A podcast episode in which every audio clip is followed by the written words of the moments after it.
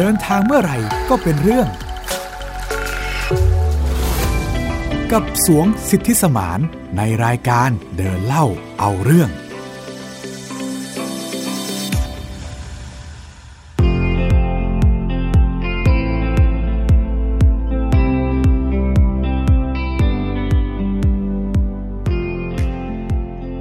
วัสดีครับ ยินดีต้อนรับคุณผู้ฟังทุกท่านเข้าสู่รายการเดินเล่าเอาเรื่องครับ ผมสรวงสิทธิสมานนะครับ มิวอัยดาสนศรีค่ะ คุณผู้ฟังทุกท่าน สามารถรับฟังเราได้นะคะ ผ่านทาง www.thaipbspodcast.com ค่ะ หรือว่าจะเป็นแอปพลิเคชัน Thai PBS Podcast ที่ดาวน์โหลดได้ทั้งระบบ iOS และก็ระบบ Android รวมไปถึงแอปพลิเคชัน Podcast ในช่องทางอื่น ๆ ด้วยค่ะ ครับผมซึ่ง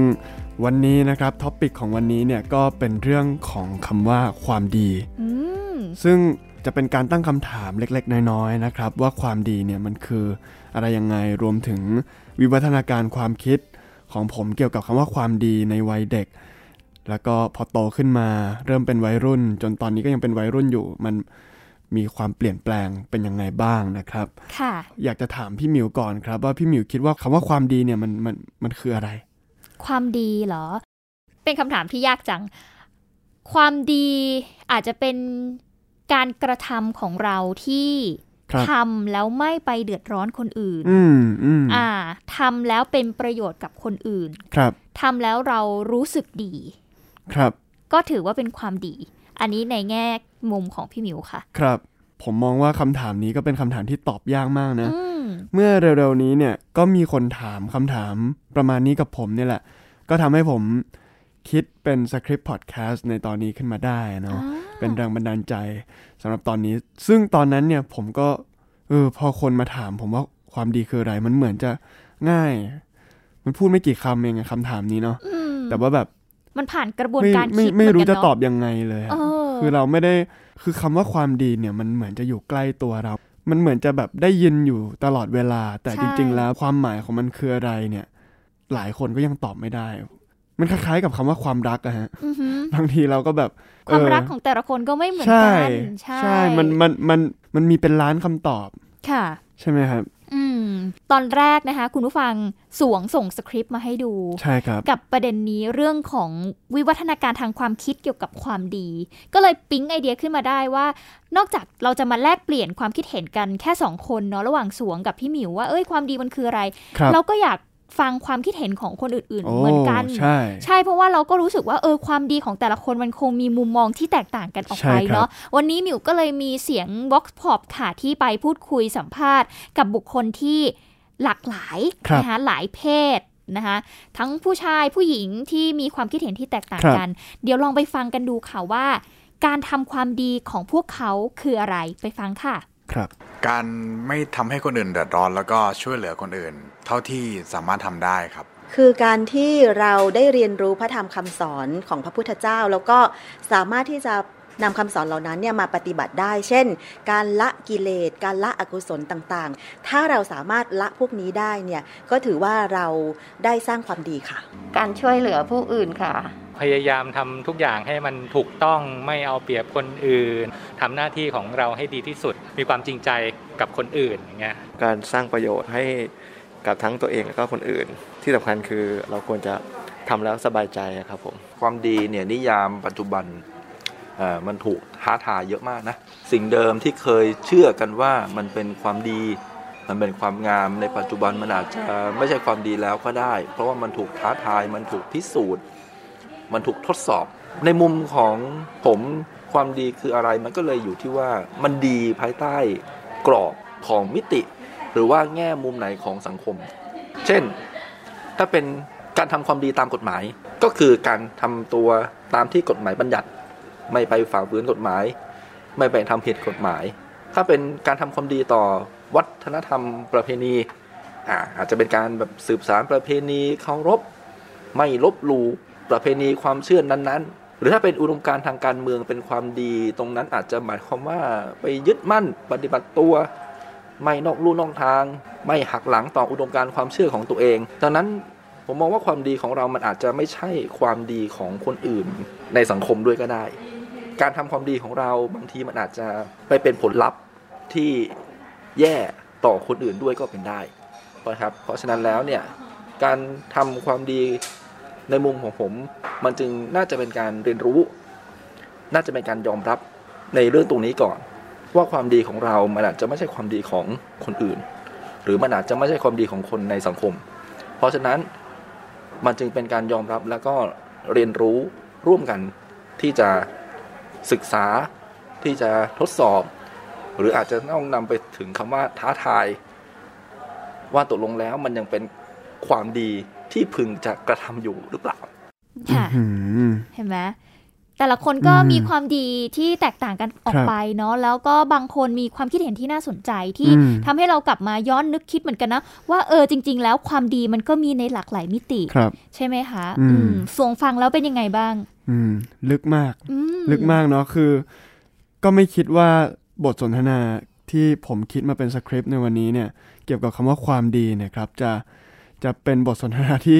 ลึกลึกกว่าที่คิดเอาไว้มากครับค่ะแล้วก็ต้องต้องใช้การคิดวิเคราะห์พอสมควรเลยฮะอือหือซึ่งความดีของผมเนี่ยก็อย่างที่เอ่อเมื่อสักครู่เนี่ยมีคนได้กล่าวเอาไว้นะฮะว่า ความดีของผมเนี่ยอาจจะไม่ใช่ความดีของคนอื่นก็ได้ แต่ก็วันนี้ก็อยากจะลองนำมาเล่าให้ฟังครับว่าความดีของผมเนี่ยสอดคล้องกับชีวิตการเดินทางต่างๆ ที่ผมได้ไปมาเนี่ยผมได้คิดกลั่นกรองออกมา สะท้อนออกมา จนมันเป็นคำว่าความดีในรูปแบบของผมนะครับ ค่ะ ในมุมมองของสวงความดีของคุณคืออะไร ครับก็ต้องเล่าตั้งแต่แรกเริ่มนะครับ ก็คือในช่วงวัยเด็ก วัยเด็กเนี่ยเป็นวัยที่เรียกได้ว่าผู้ใหญ่เนี่ยปลูกฝังอะไรมาเราก็จะคิดตามไปอย่างนั้นอืมต้องเป็นเด็กดีนะใช่ต้องทำความดีนะลูก ใช่ใช่ไหมคือคะมันเหมือนกับ first impression ที่ที่เรามีต่อโลกใบเนี้ยครับ คือความประทับใจแรกที่ พอเรารู้จักกับคำว่าความดีปุ๊บอะผู้ใหญ่ในตอนนั้นอะเขาพูดถึงอะไร ซึ่งตอนเด็กๆเนี่ยเท่าที่ผมจำความได้เนี่ย สิ่งแรกที่ผมนึกถึงคือ การทำบุญอืม การถือศีลเนี่ยศีลห้าแล้วก็หลักธรรมต่างๆเนี่ยคือความดีที่ผมได้รับการปลูกฝังมาจากทั้งในโรงเรียนจากทั้งคุณพ่อคุณแม่ ซึ่งในวัยเด็กเนี่ยคือผมก็อินมากกับเรื่องศาสนาเรื่องของการทำบุญนะเนาะผมก็คิดว่าการทำบุญเนี่ยมันเหมือนกับว่าเป็นภารกิจหนึ่งของชีวิต เหมือนเวลาเราเล่นเกมอะฮะเราค่ะเราจะแบบไป ตีมอนเก็บเงินฟาร์มเวลอะไรอย่างนี้ใช่ไหมฮะ เหมือนกันเลยคือเราก็จะคิดว่าการทำดีเนี่ย มันเหมือนเป็นการสะสมแต้มบุญอะอืมสะสมแต้มบุญเสร็จปุ๊บเราก็จะได้ขึ้นสวรรค์อืมโอ้ยตายไปเราก็จะได้ขึ้นสวรรค์เราไม่อยากตกนรกนเอารจกริงๆเนี่ยมันน่ากลัว อ่า ซึ่งก็เป็นหลักธรรมคำสอนทางพระพุทธศาสนาใช่เนาะที่สอนให้เราเชื่อแบบนั้นใช่ว่าการคทำรับความดีจะทำให้เราขึ้นสวรรค์อืมใครทำไม่ดีก็จะตกนรกอย่างเงี้ยใช่ครับอืม ซึ่งนั่นแหละฮะผมก็อินมากแล้วก็ชอบมากเวลาที่ผู้ใหญ่มาชมผมเนี่ยว่าอุ้ยเด็กคนนี้เป็นเด็กดีนะ เด็กคนนี้เนี่ยมีบุญนะ อะไรเงี้ยฮะแล้วก็ค่ะก็เลยชื่นชอบที่จะติดตามผู้ใหญ่ ติดตามคุณพ่อคุณแม่ รวมถึงเอ่อเวลาไปทัศนศึกษาเนี่ยก็ไปวัดเนี่ยผมก็จะชอบมาก ชอบความเป็นวัด ชอบลายไทย ชอบอะไรต่างๆ ที่มันดูเหมือนกับว่า มันเป็นสิ่งที่ถูกปลูกฝังมาว่าอันนั้นอะคือความดีอืมอ่าซึ่งอันเนี้ยฮะคือ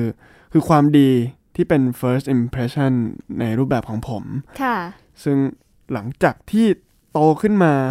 สักช่วงประมาณอายุ 17-18 เนี่ย ประมาณ 18 เนี่ย เรากำลังเริ่มที่จะก้าวร้าวแล้ว ความก้าวร้าวของคุณนี่คือยังไงคะ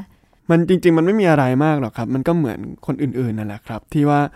เริ่มตั้งคำถามกับสิ่งที่ถูกปลูกฝังมาในตอนเด็กอืมๆเริ่มที่จะคิดนอกกรอบมากขึ้น เริ่มรู้สึกว่าเอ้ยการทำบุญเมื่อก่อนเนี่ยมันก็เริ่มที่จะน่าเบื่อไม่ไม่ไม่ได้สนุกอะ่ะมันแล้วมันก็ไม่ได้เห็นผลลัพธ์อะไรอืมคือแต้มบุญที่เราจินตนาการเห็นภาพว่ามันสะสมมาโดยตลอดอะอยู่อยู่ดีๆไอไอคำว่าแต้มบุญตรงนั้นเนี่ยมันเริ่มจางหายไปจากหัวสมองอืม จางหายไปจากจิตใจของผม ซึ่งก็เลยเริ่มที่จะไม่อินกับการทำบุญ เริ่มที่จะไม่อินกับการเข้าวัดไปบริจาคไปปฏิบัติธรรมอะไรทำนองเนี่ยฮะค่ะแต่เรื่องหลักคำสอนนี่ผมยังเชื่อมาโดยตลอดนะ ผมยังอืมยึดมั่นมาโดยตลอด เพียงแต่ว่าเรื่องการทำบุญเรื่องหลักปฏิบัติในในในในบางอย่างที่มันที่มันเหมือนเป็นวัฒนธรรมทางสังคมอะฮะค่ะเริ่มที่จะรู้สึกว่ามันไม่ใช่แนวละอืมอันนี้คือพูดถึงถึงในแง่ของความดีนะครับ เริ่มที่จะมองหา สิ่งอื่นๆ ที่มันเป็นความดี ถ้าย้อนไปในช่วงแบบวัยประมาณ 10 10บวกบวกๆเนี่ยมันก็จะมีเรื่องของแบบสมุดพกทำความดี สมุดจดแต้มความดีเอาไปส่งคุณครูแล้วก็ได้คะแนนเพิ่ม ต่างๆ นานาบันทึกความดีออกไปนำเสนอเรื่องสิ่งที่ตัวเองทำเรื่องความดีในห้องรวมถึงบทเรียนเรื่องเกี่ยวกับ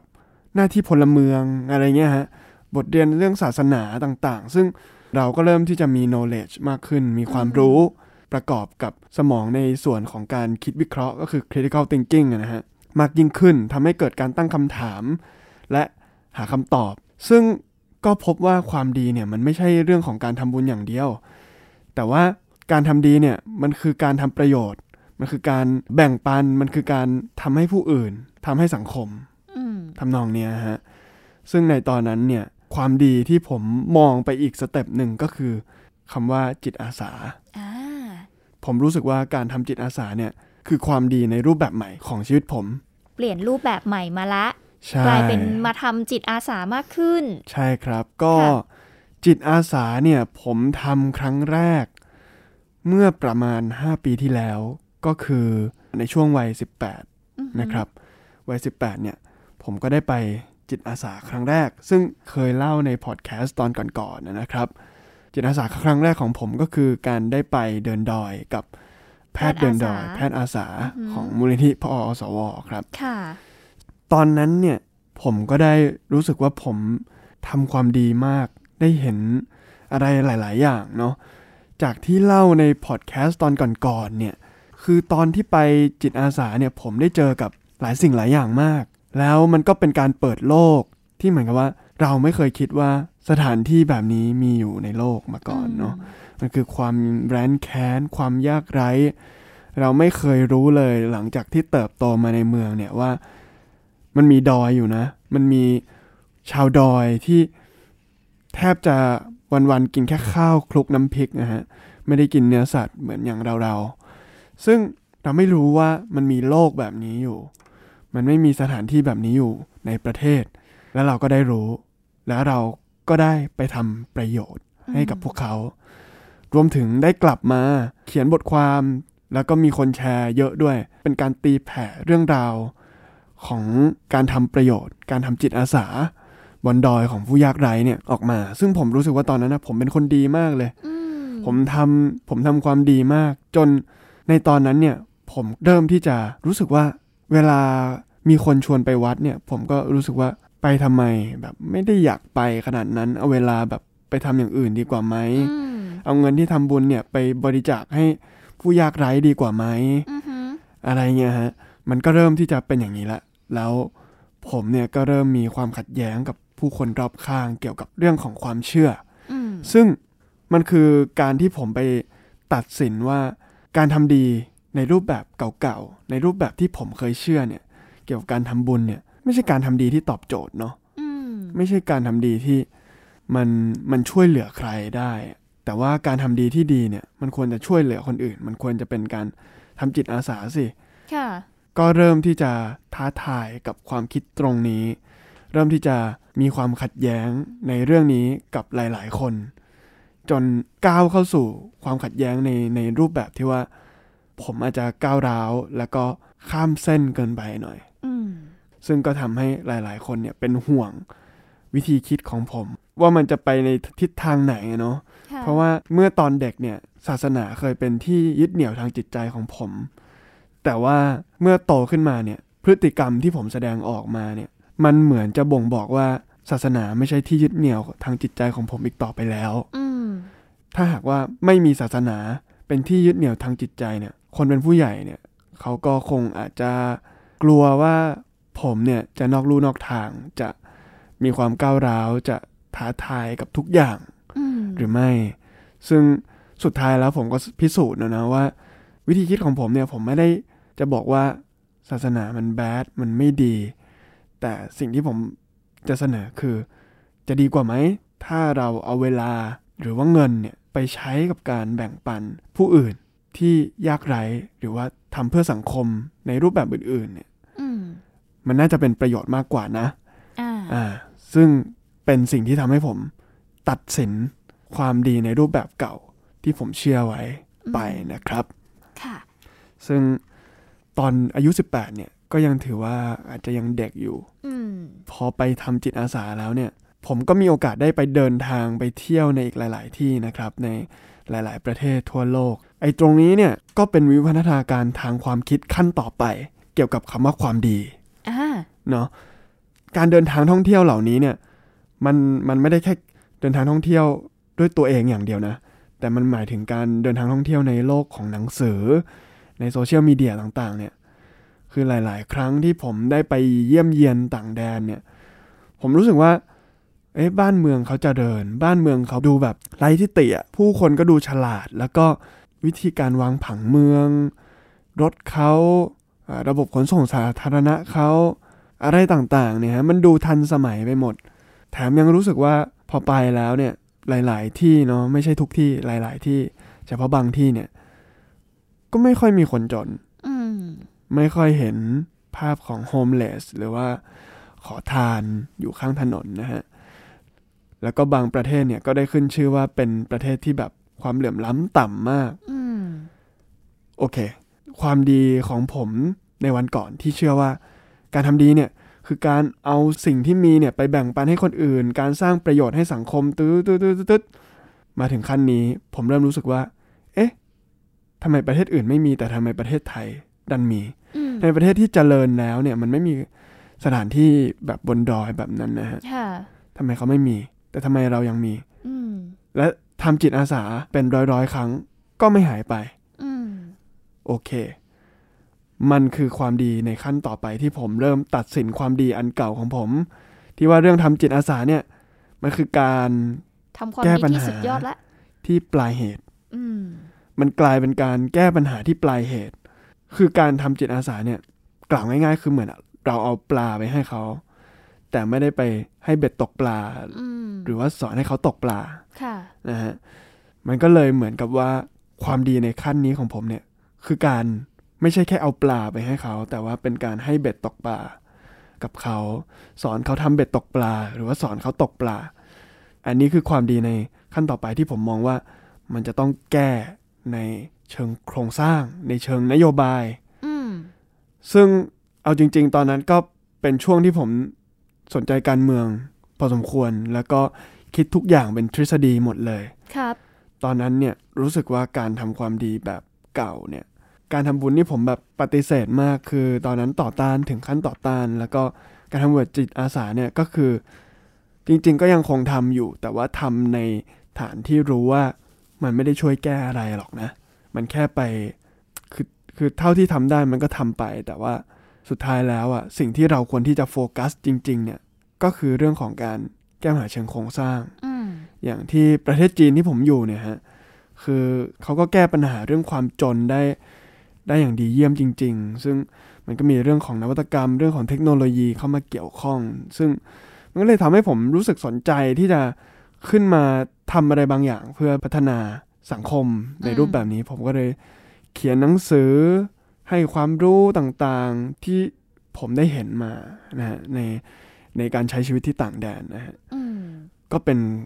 การทำความดี วิวัฒนาการของการทำความดีในขั้นที่สามค่ะที่ผมรู้สึกนะฮะ พูดมาถึงตรงนี้แล้วพี่หมิวรู้สึกยังไงบ้างฮะ เกี่ยวกับความดีของผม พี่รู้สึกว่ามันเห็นวิวัฒนาการอย่างชัดเจนเนาะครับถ้าเราลองมองดูดีๆ อันดับแรกเนี่ย พี่มองว่าหลายคนเลือกที่จะทำความดีเพื่อตัวเองก่อน ครับ ใช่ไหม อย่างตอนเด็กเรารู้สึกว่าเราเข้าวัดทำบุญเป็นการทำความดีเพื่อที่จะได้ มีบุญกับตัวเองใช่ไหมคะทำความดีเพื่อตัวเองอืมแต่พอเราโตมากขึ้นเรารู้สึกว่าเฮ้ยการทำความดีมันไม่ใช่แค่เพื่อตัวเราละครับมันทำเพื่อคนอื่นได้ อืมใช่ในขณะที่เราเห็นแล้วล่ะว่าเราทำเพื่อคนอื่นได้ แต่เราอยากจะทำให้มันมากกว่านี้อืใช่ไหมคะ จากการที่แบบอย่างที่สวงบอกไป เราไปบนดอยมันก็เหมือนกัน ยื่นปลาไปให้เขาแค่เท่านั้นไปช่วยเหลือเขาได้เบื้องต้น แต่ครับในอนาคตหรือในระยะยาวเนี่ย มันไม่รู้จะยังไงต่อไป สุดท้ายใช่มันยังคงมีปัญหาวนลูปเหมือนเดิมอืมนำไปสู่การทำความดีที่มากขึ้นคือการให้ความรู้คนครับหรือว่าสร้างอะไรบางอย่างขึ้นเพื่อเป็นประโยชน์ส่วนรวมมากยิ่งขึ้นครับ ก็เป็นวิวัฒนาการที่ดีค่ะ ที่เรารู้สึกว่านอกเหนือจากการทำความดีเพื่อตัวเองแล้ว เราก็อยากทำความดีเพื่อคนอื่นๆด้วย ครับ ก็เป็นถูต้องวิวัฒนาการที่เติบโตนะ พี่หมิวอืมมองว่ามันเป็นเรื่องที่ดีมาก ๆ และพี่ก็อยากจะให้หลาย ๆ คนก็คิดแบบนี้เหมือนกันเนาะไม่ครับพี่เชื่อว่าหลายคนยังยึดติดอยู่กับการทำความดีเพื่อตัวเองอยู่อืมแต่ถ้าเมื่อไหร่ก็ตามที่เรารู้สึกว่าเราอยากทำความดีเพื่อส่วนรวมบ้าง มันอาจจะทำครับให้หลาย ๆ อย่างมันดีขึ้นอย่างที่สวงบอกไปทำไมเอ๊ะต่างประเทศ มันมันเจริญกว่าเรา มันดีกว่าเรา มันอาจจะเป็นเพราะว่าการทำความดีของครับคนนะเมืองเมืองนั้นมันมันไม่ได้มองแค่ตัวเอง มันอาจจะมองครับภาพรวมทั้งหมดอืมมองถึงคนอื่นด้วย มันเลยใช่ทำให้แบบ มันไม่มีปัญหาเรื่องความเหลื่อมล้ำมันไม่มีปัญหาเรื่องการเอาเปรียบครับการอะไรอย่างเงี้ยเกิดขึ้นครับอืมซึ่งในตอนนี้นะฮะมาพูดถึงตอนนี้แล้วนะก็คือ มุมมองเรื่องการทำความดีของผมก็เปลี่ยนไปอีกครั้งหนึ่งครับอ่า คือ คือก่อนหน้าเนี้ยผมรู้สึกว่าผมตัดพอผมยึดติดยึดเหนี่ยวกับคำว่าความดีในรูปแบบใดรูปแบบหนึ่ง ไม่ว่าจะเป็นเรื่องของการทำบุญทำจิตอาสา หรือว่าการแก้ปัญหาเชิงโครงสร้างเนี่ยค่ะคือผมจะยึดติดกับอันนั้นและ และก็ตัดสินอันอื่นอืมผมก็จะทำบุญอย่างเดียวไม่ไม่ไม่ได้รู้สึกว่าอย่างอื่นเนี่ย มันมีอะไร พอมาทำจิตอาสาปุ๊บผมก็ตัดสินเรื่องว่า การทำบุญมันเป็นสิ่งที่เสียเวลามันน่าเบื่อ พอมาทำเรื่องของการแก้ไขปัญหาเชิงโครงสร้างเนี่ยก็คือรวมกลุ่มเพื่อนๆตั้งเพจ Facebook ขึ้นมาเขียนให้ความรู้ต่างๆ นานา เรื่องนโยบายเกี่ยวกับต่างประเทศ มันก็ทำให้ผมรู้สึกไปตัดสินอืมความดีในรูปแบบเก่าอีกที่ที่ผ่านมาที่สองแบบว่าอันหนึงมันมันคือเรื่องความเชื่อที่เอ่อเป็นนามธรรมไม่ไม่มีรูปธรรมอืมอันหนึงเป็น การทำแบบว่าแก้ปัญหาที่ปลายเหตุ แต่ตอนนี้เนี่ยผมรู้สึกว่าปล่อยวางแล้วอ่าผมปล่อยวางการตัดสินอย่างอื่นแล้วคือผมมองว่าการทำดีสามแบบที่ผมเคยเชื่อมาจริง ๆ แล้วมันคือการทำความดีหมดเลยถูกมันไม่มีอะไรแย่เลย คือพอมาคิดดูดีๆ แล้วจริง ๆ แล้ว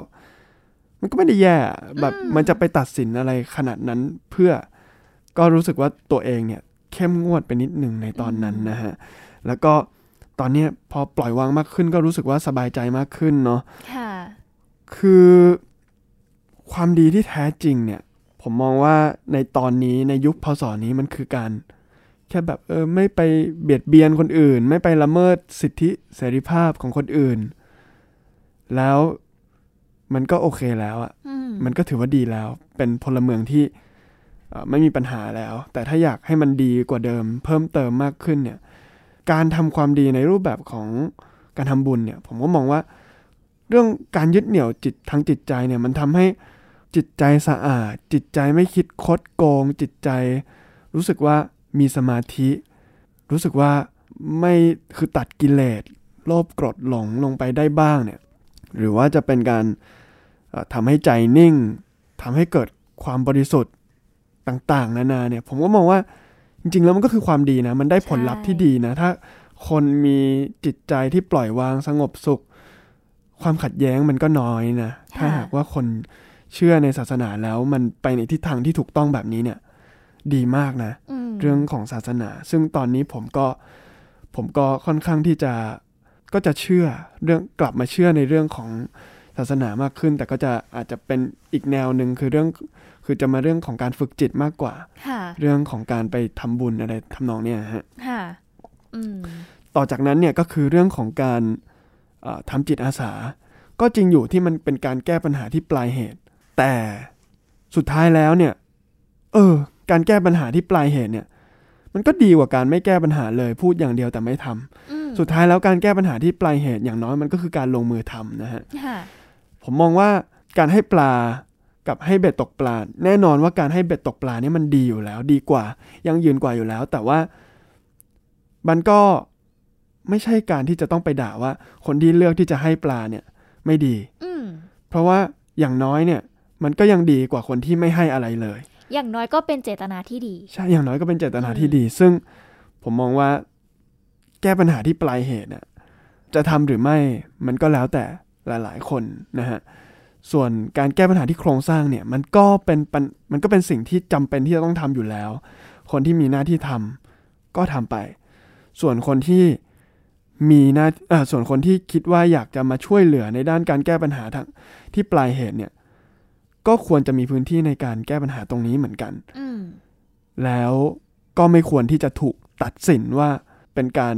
แก้ปัญหาหรือเป็นการทำความดีที่ไม่ถูกต้องอือหือเหมือนกันนะฮะซึ่ง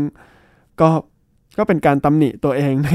สมัยก่อนๆที่ชอบไปตัดสินนู่นตัดสินนี่ว่าเอ๊ะแบบนี้มันไม่ดีแบบนี้มันดี ซึ่งเมื่อย้อนกลับไปฟังที่ต้นคลิปตตรงเอ่อ Vox Pop นะฮะความดีของแต่ละคนมันก็ไม่มีใครพูดว่า